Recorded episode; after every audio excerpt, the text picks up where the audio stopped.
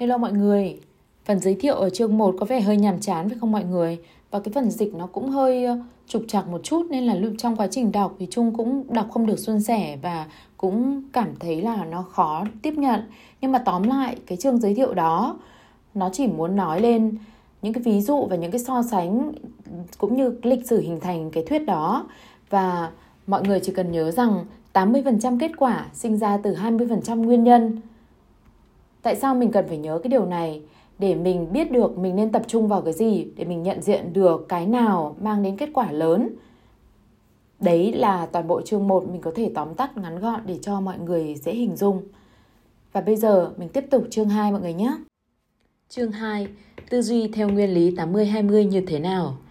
Chương 1 đã giải thích khái niệm 80-20. Chương này sẽ bàn về phương thức vận hành của nguyên lý 80-20 và những gì nó có thể đem lại cho bạn. Hai ứng dụng của nguyên lý này, phân tích 80-20 và tư duy 80-20 sẽ cung cấp một quan niệm thực tiễn giúp bạn hiểu biết và cải tiến cuộc sống của mình. Định nghĩa nguyên lý 80-20 Theo nguyên lý 80-20, luôn sẵn có một sự chênh lệch nội tại giữa nguyên nhân và kết quả, gieo và gặt cũng như nỗ lực và thành quả. Thông thường nhất, những nguyên nhân và nỗ lực này có thể chia thành hai loại. Loại đa số có ảnh hưởng rất nhỏ, loại thiểu số có tác động rất lớn. Cũng có thể nói thành quả hay thu hoạch xuất phát từ một tỷ lệ nhỏ những nguyên nhân, tác động hay nỗ lực nhắm vào kết quả hay thu hoạch ấy. Mối quan hệ giữa nguyên nhân, tác động và nỗ lực ở một vế và kết quả thu hoạch hay thành quả ở vế kia được xem là không cân bằng. Khi sự chênh lệch này có thể đo lường bằng số học thì một tỷ lệ tổng quát cho tình trạng mất quân bình là tỷ lệ 80-20. 80% kết quả thu hoạch hay thành quả xuất phát chỉ từ 20% nguyên nhân tác động hay nỗ lực. Chẳng hạn chừng 15 dân số thế giới lại tiêu thụ khoảng 80% năng lượng của thế giới. 80% tài sản của thế giới là do 25% dân số thế giới nắm giữ. Ở lĩnh vực chăm sóc sức khỏe, 20% dân số thế giới và hoặc 20% các yếu tố bệnh tật sẽ ngốn tới 80% nguồn lực của chúng ta. Hình 2 và 3 cho thấy dạng thức 80-20 này. Thử tưởng tượng một công ty có 100 sản phẩm và họ khám phá ra là 20 sản phẩm sinh lợi nhiều nhất chiếm tới 80% tổng lợi nhuận của họ. Ở hình 2, hình trụ phía trên bên trái chứa 100 sản phẩm, mỗi sản phẩm chiếm một khoảng không gian bằng nhau là 1%. Ở hình trụ bên phải là tổng lợi nhuận của công ty thu được từ 100 sản phẩm. Thử tưởng tượng lợi nhuận từ một sản phẩm thu lợi nhiều nhất được thể hiện. Tô mờ từ đỉnh của hình trụ bên phải trở xuống, sản phẩm sinh lợi nhiều nhất tạo ra 20% tổng lợi nhuận. Do đó hình 2 cho thấy một sản phẩm hay 1% của sản phẩm chiếm 1% không gian của hình trụ bên trái, tạo ra 20% lợi nhuận. Khoảng không gian được tô mờ thể hiện mối quan hệ này. Nếu chúng ta tiếp tục tính đến sản phẩm sinh lợi kế tiếp và tuần tự như thế từ trên xuống dưới hình trụ cho đến khi có được số lợi nhuận từ 20% sản phẩm sinh lợi nhiều nhất, ta có thể tô mở hình trụ bên phải dựa vào tổng lợi nhuận mà 20 sản phẩm này tạo ra. Hình 3 sẽ thể hiện điều này, qua đó chúng ta sẽ thấy trong ví dụ tưởng tượng của chúng ta là 20 phần sản phẩm này, tức 20% số sản phẩm, tạo ra 80% tổng lợi nhuận trong vùng được tô mờ. Ngược lại trong vùng để trắng, ta cũng thấy được mặt trái của mối quan hệ này. 80% số sản phẩm còn lại tính chung chỉ tạo ra được 20% lợi nhuận. Con số 80-20 chỉ là một tỷ lệ khái quát và tỷ lệ chênh lệch này có thể nhiều hơn hoặc ít hơn 80-20.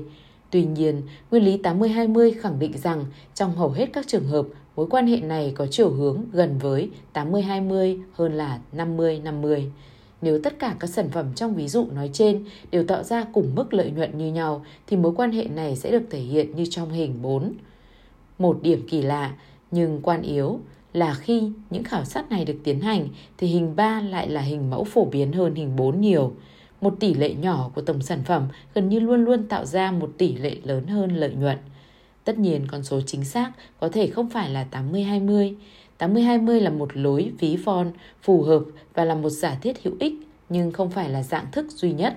Đôi khi 80% lợi nhuận lại xuất phát từ 30% sản phẩm, có khi 80% lợi nhuận lại do 15% hay thậm chí 10% sản phẩm tạo ra.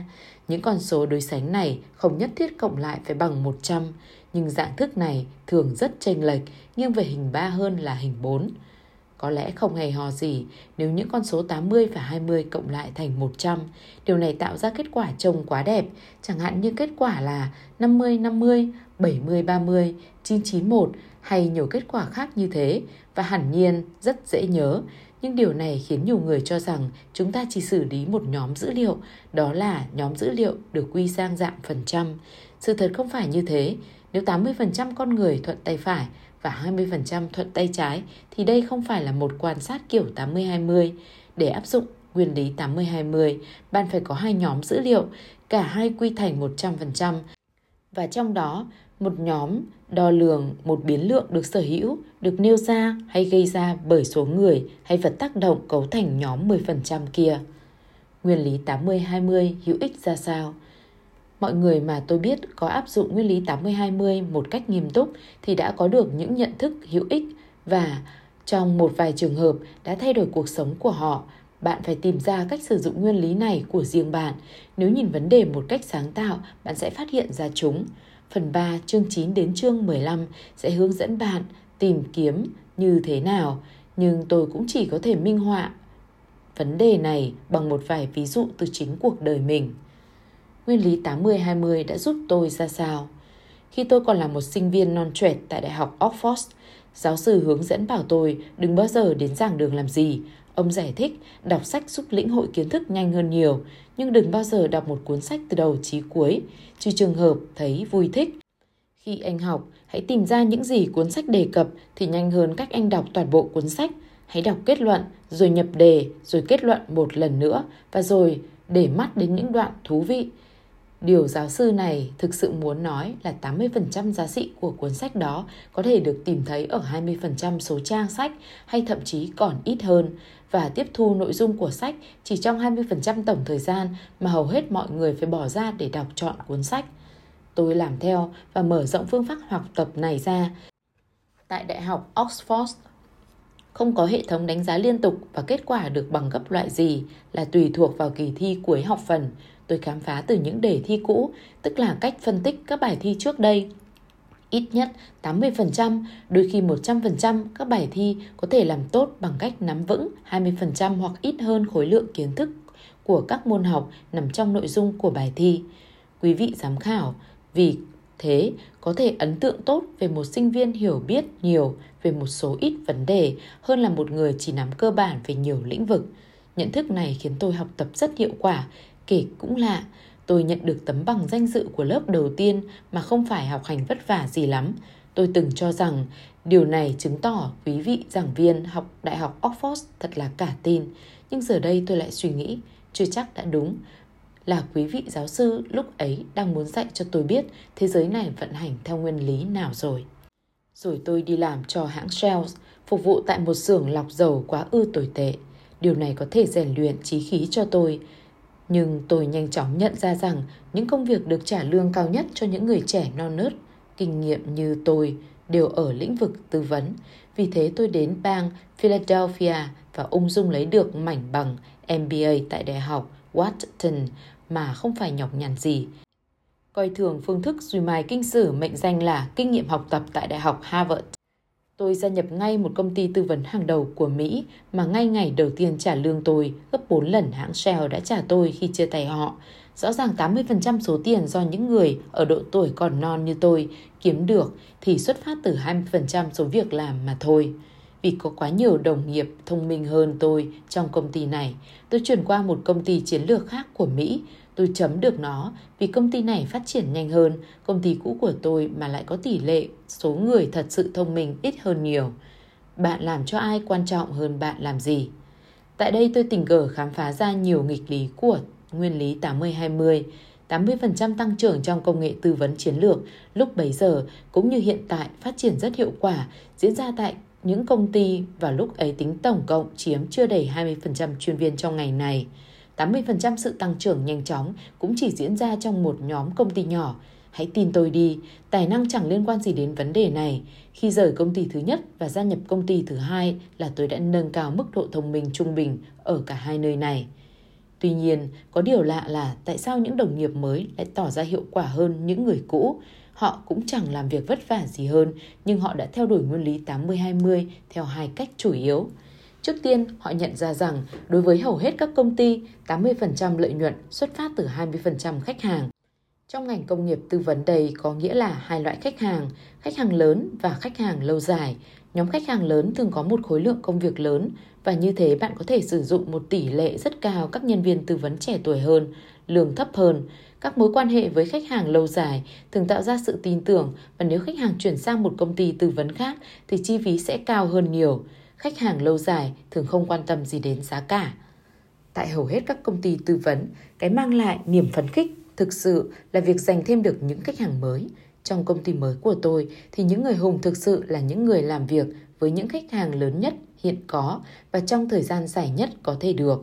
Họ làm được như vậy bằng cách củng cố mối quan hệ với những lãnh đạo chóp bu của những công ty khách hàng này. Vấn đề cốt lõi thứ hai mà công ty nhận thức được ở bất kỳ khách hàng nào 80% kết quả sẽ xuất phát từ việc tập trung vào 20% những vấn đề quan trọng nhất. Không nhất thiết đây là những vấn đề thú vị theo quan điểm của những nhà tư vấn hiếu kỳ. Nhưng trong khi đối thủ cạnh tranh của chúng ta hoàn, nhìn toàn bộ các vấn đề một cách cưỡi ngựa xem hoa và rồi phó mặc cho người khách hàng quyết định hành động hay không hành động dựa vào lời khuyên của họ, thì chúng tôi tiếp tục đương đầu với những vấn đề quan trọng cho đến khi đẩy được khách hàng vào thế phải hành động sao cho thành công mới được. Lợi nhuận của khách hàng và ngân sách của công ty tư vấn của chúng tôi do đó mà tăng cao đột biến. Bạn đang làm giàu cho người khác hay cho chính mình? Chẳng bao lâu, tôi đâm ra xác tín rằng đối với những nhà tư vấn và với cả khách hàng thì nỗ lực và thành quả có chăng cũng chỉ là một mối liên hệ lỏng lẻo.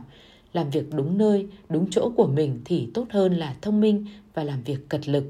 Tốt nhất là cần tinh tường và tập trung vào thành quả hơn là tác nhân, hành động theo những hiểu biết cơ bản sẽ dẫn đến kết quả tốt, còn thông minh và cần cù làm việc thì lại không.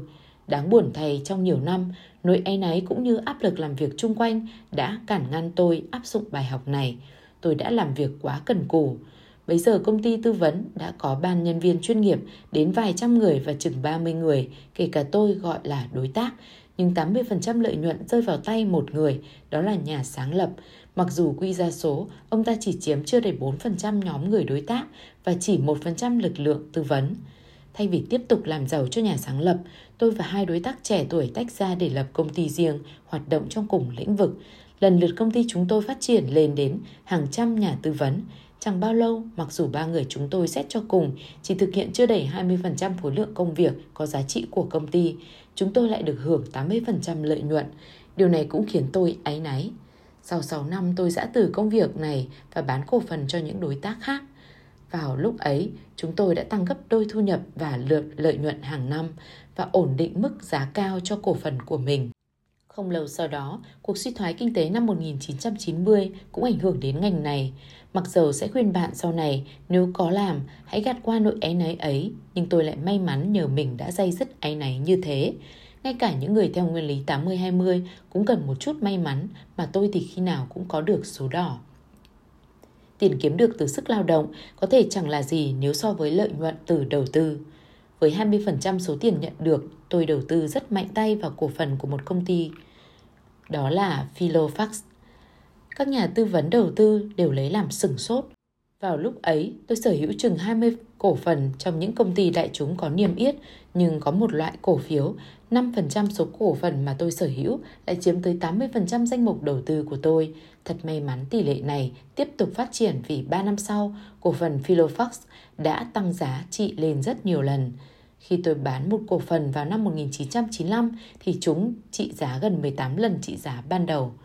Tôi cũng thực hiện hai vụ đầu tư lớn khác bằng một nhà hàng mới thành lập tên là Belgo và MSI, một công ty kinh doanh khách sạn lúc ấy chưa sở hữu khách sạn nào cả.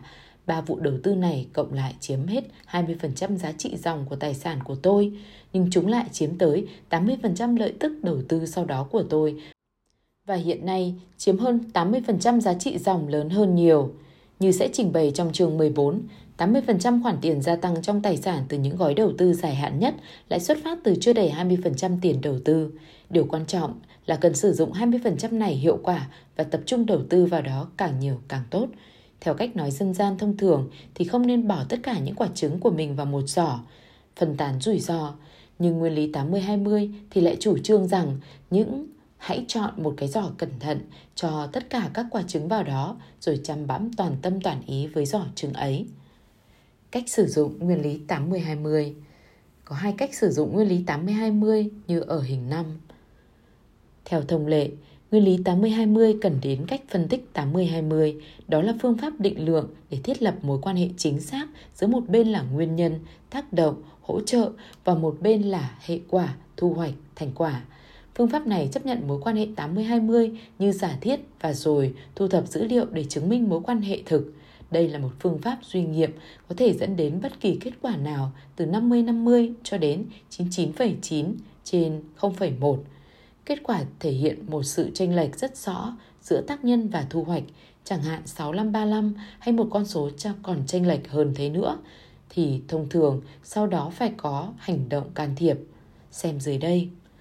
Một phương thức mới bổ sung để sử dụng nguyên lý 80-20 là cách thức mà tôi gọi là lối tư duy 80-20.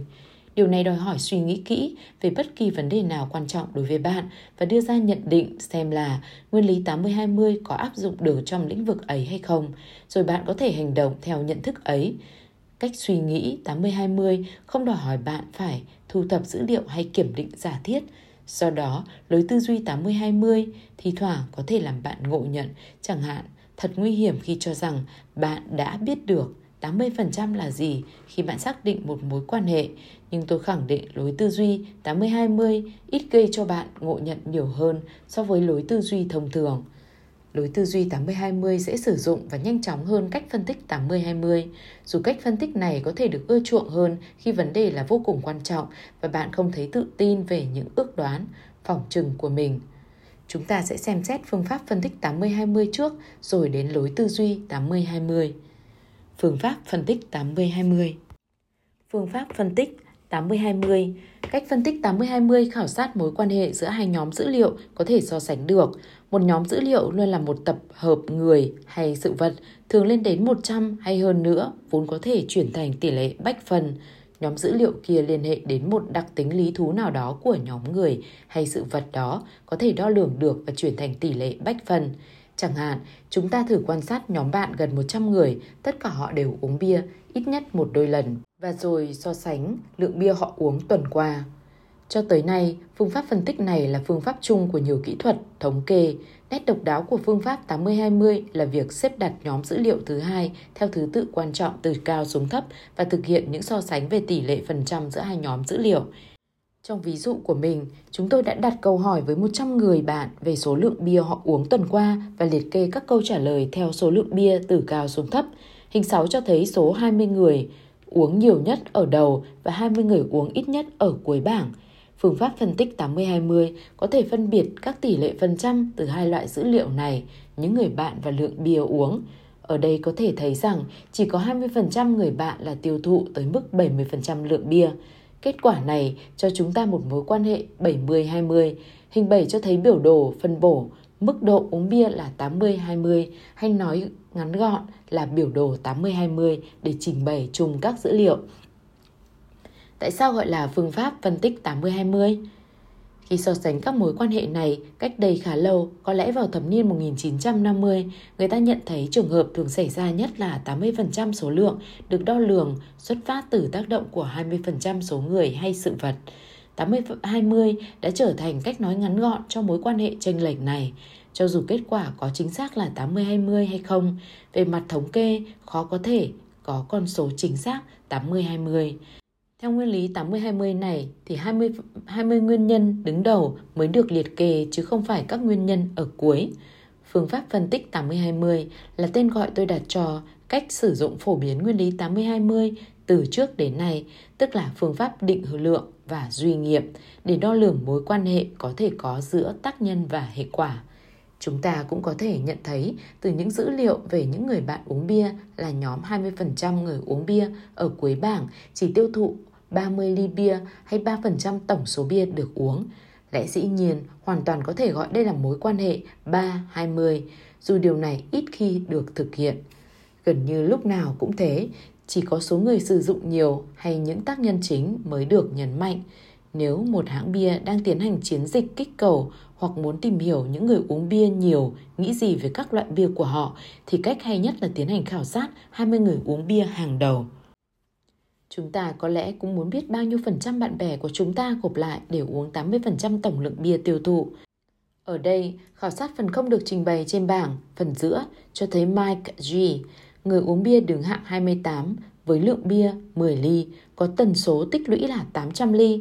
Do đó chúng ta có thể biểu diễn mối quan hệ này là 80 trên 28. 80% tổng lượng bia được 28% số người bạn của chúng ta tiêu thụ. Từ ví dụ này, cũng cần nói rõ phương pháp phân tích 80-20 có thể dẫn đến bất kỳ thông số nào. Rõ ràng là những kết quả tìm được sẽ thú vị và hữu ích hơn nhiều khi có sự tranh lệch. Chẳng hạn nếu chúng ta khám phá là tất cả bạn bè của chúng ta mỗi người uống đúng 8 ly mỗi ngày thì có lẽ bảng bia sẽ không hào hứng gì khi sử dụng nhóm này để làm đối tượng khảo sát hay kích cầu. Trong trường hợp này, chúng ta có một mối quan hệ 20-20, 20% lượng bia được 20% bạn bè uống bia hàng đầu của chúng ta tiêu thụ, hoặc là mối quan hệ 80-80, 80% lượng bia được 80% bạn bè tiêu thụ. Phương thức phân tích 80-20 được mô tả tốt qua hình ảnh bằng cách nhìn vào hai hình trụ rất thích hợp cho ví dụ của chúng ta. Các hình 2, 3, 4 ở phần trước cũng là những biểu đồ hình trụ. Hình trụ đầu tiên ở hình 8 cho thấy 100 người bạn uống bia của chúng ta, mỗi người chiếm 1% không gian hình trụ. Người đứng đầu là người uống nhiều bia nhất và người uống ít bia nhất đứng ở cuối. Hình trụ thứ hai mô tả tổng lượng bia mà mỗi người và tất cả bạn bè của chúng tôi đã uống. Ở bất kỳ chỗ nào chúng ta cũng nhận được số phần trăm bạn bè nào đó của chúng ta đã uống bao nhiêu lượng bia. Hình 8 và hình 7 cho thấy kết quả tìm thấy từ bảng này là 20% lượng người uống bia chiếm 70% lượng bia được uống. Hình trụ đơn giản ở hình 8 sử dụng dữ liệu ở hình 7 và biểu thị chúng từ trên cao xuống thấp thay vì từ trái sang phải. Bạn chọn phương thức trình bày nào nói trên cũng được. Nếu chúng ta muốn minh họa bao nhiêu phần trăm bạn bè của chúng ta đã uống 80% tổng lượng bia, chúng ta sẽ trình bày biểu đồ hình trụ khác đi một chút trong hình 9 để mô tả mối quan hệ 80-28. 28% số bạn bè của chúng ta uống 80% tổng số lượng bia. Phương pháp phân tích 80-20 dùng để làm gì? Nói chung, phương pháp này được sử dụng để thay đổi mối quan hệ mà nó mô tả hoặc vận dụng mối quan hệ này. Một phương pháp sử dụng là tập trung vào những nguyên nhân chủ yếu của mối quan hệ, con số 20% tác nhân dẫn đến 80% kết quả, hay bất luận con số chính xác nào khác. Nếu 20% uống người uống bia hàng đồng, tương ứng với 70% lượng bia tiêu thụ thì đây là nhóm người mà hãng bia cần tập trung nhắm tới nhằm chiếm thị phần cao nhất có thể từ số 20% người này và cũng có thể đẩy mạnh hơn nữa lượng tiêu thụ bia của họ. Có thể nói, hãng bia có quyết định bỏ qua 80% số lượng người uống bia chỉ tiêu thụ 30% tổng lượng bia. Điều này khiến công việc trở nên vô cùng đơn giản. Tương tự như thế, một xí nghiệp nhận thấy 80% lợi nhuận của họ xuất phát từ 20% số khách hàng của mình cần sử dụng thông tin ấy để làm hài lòng số khách hàng này và gia tăng công việc kinh doanh mới của họ. Điều này dễ dàng và đánh đáng công đáng của hơn là chú ý đồng đều đến toàn bộ khách hàng hoặc nếu công ty thấy rằng 80% lợi nhuận của họ xuất phát từ 20% lượng sản phẩm của họ, họ cần gia tăng nỗ lực để đẩy mạnh các yếu tố khiến những sản phẩm này được bán chạy hơn nữa. Ý tưởng này cũng được thực hiện đối với phân tích 80-20 trong những công việc ngoài kinh doanh. Nếu bạn phân tích niềm vui thú của mình qua các hoạt động giải trí và nhận thấy rằng 80% niềm vui này xuất phát từ 20% hoạt động giải trí của mình, những hoạt động vốn chỉ chiếm 20% thời giờ giải trí của bạn thì thật là hợp lý khi gia tăng lượng giờ giải trí này từ 20 đến 80%. Thử lấy một ví dụ khác về vấn đề giao thông. 80% vụ kẹt xe xảy ra trên 20% đoạn đường. Nếu bạn lái xe đi làm trên quãng đường đó mỗi ngày, bạn sẽ thấy rằng 80% các vụ kẹt xe này thường xảy ra tại 20% các giao lộ. Phản ứng hợp lý đối với giới chức giao thông công chính là chú ý đặc biệt đến việc điều phối, lưu thông tại 20% giao lộ thường kẹt xe này. khi chi phí cho việc điều tiết giao thông như thế có thể rất lớn. Nếu thực hiện đối với 100% các giao lộ với tổng thời gian là 100% thì số tiền tập trung vào 20 điểm trong khoảng 20% thời gian của một ngày sẽ ích lợi và tiết kiệm vô cùng. Một phương thức sử dụng phân tích 80-20 là tác động vào 80% nhân tố kém vốn chỉ tạo ra được 20% kết quả. Có lẽ cần thuyết phục những người thi thoảng mới uống bia là chỉ cần uống bia hơn nữa, chẳng hạn bằng cách cung cấp cho họ một loại bia dịu hơn, có lẽ bạn cũng có thể tìm ra những phương thức vui thú hơn đối với những hoạt động giải trí tẻ nhạt.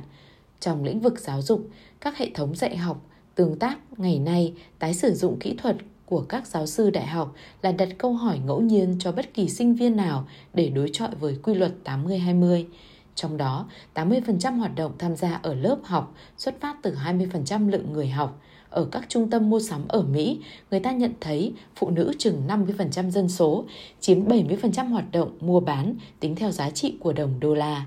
Một phương thức để gia tăng 30% doanh thu đối với đàn ông là xây dựng những cửa hàng chuyên dụng cho họ. Dù việc áp dụng phương thức phân tích 80-20 dạng này đôi khi rất hữu ích và rất hiệu quả trong công nghiệp nhằm cải thiện tình trạng sản xuất của những nhà máy yếu kém. Việc áp dụng này nói chung vất vả hơn và không lợi ích bằng phương pháp thứ nhất. Đừng áp dụng phương pháp phân tích 80-20 theo kiểu tuyến tính. Khi thảo luận về phương thức sử dụng lối phân tích 80-20, chúng tôi cũng cần nói qua những trường hợp lạm dụng có thể có đối với phương thức này nhưng vẫn xảy ra đối với bất kỳ một công cụ đơn giản và hiệu quả nào. Lối phân tích 80-20 có thể bị hiểu lầm, áp dụng sai và thay vì một phương tiện tìm hiểu kỳ thú, nó lại trở thành phương tiện biện minh cho những hoạt động sai lạc lâu nay. Lối phân tích 80-20 khi đem áp dụng một cách không phù hợp theo lối nghĩ thông thường có thể khiến người thiếu kinh nghiệm đi chệch hướng, bạn cần thường xuyên cảnh giác đối với lối suy diễn sai lệch. Tôi thử nêu một ví dụ để minh họa điều này từ nghề mới của tôi, đó là kinh doanh sách. Gần như mọi nơi, mọi lúc rất dễ chứng minh rằng chừng 80% lượng sách được bán là tập trung vào 20% tựa sách. Đối với những ai đã rảnh rẽ phương thức 80-20 thì điều này không có gì là lạ. Rất dễ vội vàng kết luận rằng các hiệu sách nên giảm bớt chủng loại sách họ đang tồn kho hoặc họ nên tập trung phần lớn hoặc chỉ kinh doanh loại bestseller bán chạy nhất mà thôi. Tuy nhiên, điều thú vị là trong đa số các trường hợp, thay vì làm tăng lợi nhuận việc hạn chế chủng loại sách khiến lợi nhuận sụt giảm, điều này không vô hiệu hóa 80-20 vì hai lý do. Điều cần xem xét chủ yếu là không phải việc phân bố sách mà là cần biết khách hàng muốn gì. Nếu khách hàng cất công ghé đến tiệm sách, họ muốn có được một phạm vi lựa chọn kha khá các đầu sách khác với ở một kiosk hay là siêu thị nơi chẳng mong có nhiều loại sách. Các hiệu sách chỉ nên tập trung vào tả 20% lượng khách hàng vốn tạo ra 80% tổng lợi nhuận của họ và tìm hiểu xem số 20% khách hàng kia muốn gì. Lý do còn lại là điều quan trọng khi xem xét sách, phân biệt với khách hàng, không phải là việc phân bố số sách bán, 20% số sách mang đến 80% doanh số mà là sự phân bố lợi nhuận. Đó là 20% tựa sách vốn tạo ra 80% lợi nhuận. Thường đấy không phải là những cuốn gọi là bestseller, những cuốn sách được các tác giả nổi tiếng viết. Thực vậy, một cuộc khảo sát ở nước Mỹ cho thấy những cuốn bestseller chỉ mang lại 5% doanh số bán. Những cuốn sách bán chạy thực sự là những cuốn không bao giờ xuất hiện trên biểu đồ nhưng lại bán chạy với một số lượng ổn định năm này qua năm khác, thường ở với mức lời cao. Nhóm khảo sát ở Mỹ nói trên bình luận những cuộc kiểm kê chính yếu cho thấy đó là những cuốn sách bán hết mùa này đến mùa khác. Chúng là con số 80 trong quy luật 80-20, thường chiếm số lượng bán rất lớn về một chủ đề nào đó. Trường hợp vừa nêu rất bổ ích, nó hoàn toàn chẳng hề vô hiệu hóa lối phân tích 80-20 vì câu hỏi chủ yếu vẫn luôn là loại khách hàng nào và sản phẩm nào mang lại 80% lợi nhuận nhưng nó cũng cho thấy nguy cơ suy nghĩ một cách mù mờ về cách áp dụng lối phân tích này. Khi sử dụng nguyên tắc 80-20, cần phải biết chọn lọc và tỉnh táo, đừng bị huyễn hoặc bởi cái biến cố mà mọi người đang chú ý. Ở đây là những cuốn sách trên danh sách mới nhất trong danh sách những cuốn sách bán chạy nhất là điều thực sự đáng quan tâm. Đây là lối suy nghĩ một chiều, một lối thấu hiểu giá trị nhất về cách phân tích 80-20 sẽ luôn luôn xuất phát từ việc xem xét những mối quan hệ phi tuyến tính mà người khác thường bỏ qua. Hơn nữa, vì lối phân tích 80-20 dựa vào một khung cố định về một tình hình ở một thời điểm nào đó hơn là kết hợp xem xét những biến đổi theo thời gian, nên bạn cần ý thức rằng nếu bạn bất cẩn đóng khung một tình hình sai lạc hay không đầy đủ, bạn sẽ có cái nhìn không chính xác. Tại sao lối tư duy 80-20 là cần thiết? Lối phân tích 80-20 thật vô cùng hữu ích, nhưng phần lớn mọi người không quen phân tích và thậm chí những nhà phân tích cũng không thể dừng lại để khảo sát dữ liệu mỗi lần họ đưa ra quyết định. Điều này sẽ khiến công việc ngừng lại đột ngột. Đa số các quyết định quan trọng chưa bao giờ và sẽ không bao giờ thực hiện nhờ vào việc phân tích cho dù máy tính của chúng ta thông minh đến thế nào đi nữa. Do đó, nếu muốn nguyên tắc 80-20 trở thành kim chỉ nam trong đời sống hàng ngày, chúng ta cần một cái gì đó yêu cầu ít phân tích hơn và dễ dàng thực hiện hơn lối phân tích 80-20, đó là tư duy 80-20. Tư duy 80-20 là cụm từ tôi gọi phương cách áp dụng nguyên lý 80-20 cho việc áp dụng phi định lượng của nguyên lý này trong đời sống hàng ngày. Cũng như với cách phân tích 80-20, chúng ta bắt đầu với một giả thiết về tình trạng chênh lệch có thể xảy ra giữa các tác nhân và thành quả. Nhưng thay vì thu nhập dữ liệu và phân tích, chúng ta chỉ ước lượng mà thôi. Tư duy 80-20 đòi hỏi và tạo ra điều kiện cho chúng ta thông qua thực tập xác định những điều thực quan trọng đang xảy ra và bỏ qua đa số những điều không quan trọng còn lại. Nó dạy ta nhận ra điều cốt lõi. Tư duy 80-20 có giá trị rất quan trọng nên việc áp dụng nó không nên chỉ hạn chế vào những trường hợp có được dữ liệu và phép phân tích hoàn hảo. So với phần hiểu biết, nhỏ nhoi mà dữ liệu định lượng mang lại cho ta thì trực giác và cảm giác có thể mang lại cho ta hàng khối kiến thức. Đây là lý do tại sao tư duy 80-20 dù được dữ liệu hỗ trợ nhất thiết không thể để dữ liệu hạn chế. Để tham gia vào hoạt động tư duy 80-20, chúng ta phải thường xuyên tự vấn đâu là tác nhân 20% dẫn đến thành quả 80%. Chúng ta không bao giờ được cho rằng mình có thể tự động biết câu trả lời mà phải bỏ thì giờ để tư duy một cách sáng tạo về điều này. Đâu là những tác nhân hay nguyên nhân ít ỏi nhưng thiết yếu giữa những cái đa số tầm thường, đâu là điệu nhạc du dương đang bị tiếng ồn xung quanh lấn át tư duy 80-20 vì thế được sử dụng giống như những kết quả từ lối phân tích 80-20 để thay đổi cách hành xử và thông thường để tập trung vào con số 20% quan trọng nhất. Bạn biết rằng tư duy 80-20 đang vận hành khi nó làm tăng mức độ hiệu quả lên bội phần. Hành động xuất phát từ tư duy 80-20 phải khiến chúng ta thu hoạch được nhiều hơn từ cái ít ỏi hơn. Khi vận dụng nguyên lý 80-20, chúng ta không giả định rằng những kết quả là xấu hay tốt hoặc những nhân tố quan yếu mà chúng ta quan sát là nhất thiết phải tốt. Chúng ta đề quyết là chúng tốt hay xấu từ quan điểm của riêng ta và rồi hoặc là quyết định đẩy các lực lượng hùng mạnh ấy sang một hướng đúng đắn hoặc là tìm cách vô hiệu hóa tác động của chúng. Nguyên lý 80-20 đảo lộn lối suy nghĩ thông thường. Nguyên lý 80-20 gợi cho chúng ta những điều cần làm sau đây. Tôn vinh hiệu suất đặc biệt hơn là gia tăng nỗ lực trung bình. Tìm đường tắt thay vì đi cả một quãng đường dài. Cố gắng kiểm soát đời sống chúng ta với nỗ lực tối thiểu có thể được. Chọn lọc công việc để làm, không phải làm toàn bộ. Tìm kiếm cái tuyệt hảo ở số ít hơn là cái bình thường bậc trung ở số nhiều. Giao quyền và chia sẻ công việc càng nhiều càng tốt trong đời sống hàng ngày và hãy để hệ thống thuế khóa khuyến khích chúng ta thay vì cản trở chúng ta làm việc này thuê người làm vườn, thợ sửa xe, nhà trang trí và các nhà chuyên môn khác để làm việc cho chúng ta đến mức tối đa thay vì tự làm việc. Hãy chọn nghề nghiệp và những người chủ của chúng ta hết sức cẩn thận và nếu có thể được, hãy sử dụng người khác thay vì tự mình phải làm. Hãy làm những việc sở trường nhất của chúng ta và hợp với sở thích nhất.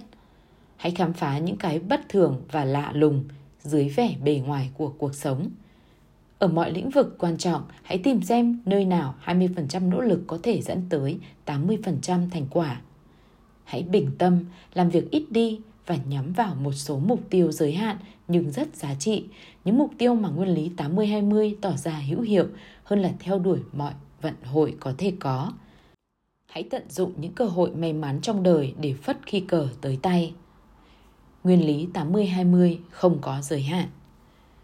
Không lĩnh vực hoạt động nào là không bị tác động bởi nguyên lý 80-20 cũng như những người mù sở voi.